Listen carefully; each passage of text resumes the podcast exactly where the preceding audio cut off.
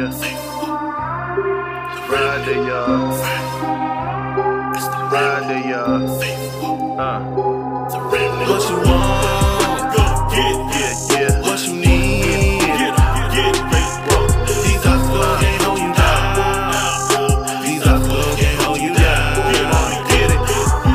It's Faith Walk Friday with your host, The Remnant.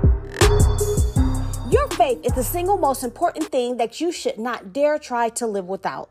You don't put it on the back burner, on a shelf, or nowhere else. It is your lifeline, your ticket to financial freedom, and the only thing God asks you to express as a means to please Him.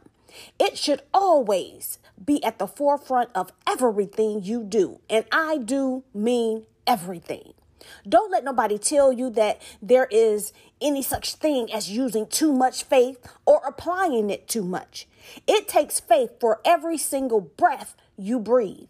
This is one simple act that you can show God that you really love Him and that you really want to please Him. The one simple thing called faith has been so controversial for centuries that it is ridiculous. People can try to compete with you with a lot of things, but one thing they can't take from you to use for themselves or glory in is your faith. Every person will be accountable for their own faith. You won't be able to go off of mama's faith, daddy's faith, grandma, or big ma. They did not create you, they did not die for you, and cannot live for you. Faith is like a winning lottery ticket that people are sitting on and don't even know it. They don't even know they have it. They got it but never check it out, or have checked it out but is too afraid to cash it in.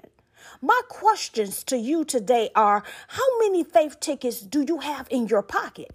How many dreams, aspirations, healing desires, deliverance goals are you too scared to step out on? Do you not know that faith is the thing that is continual in use?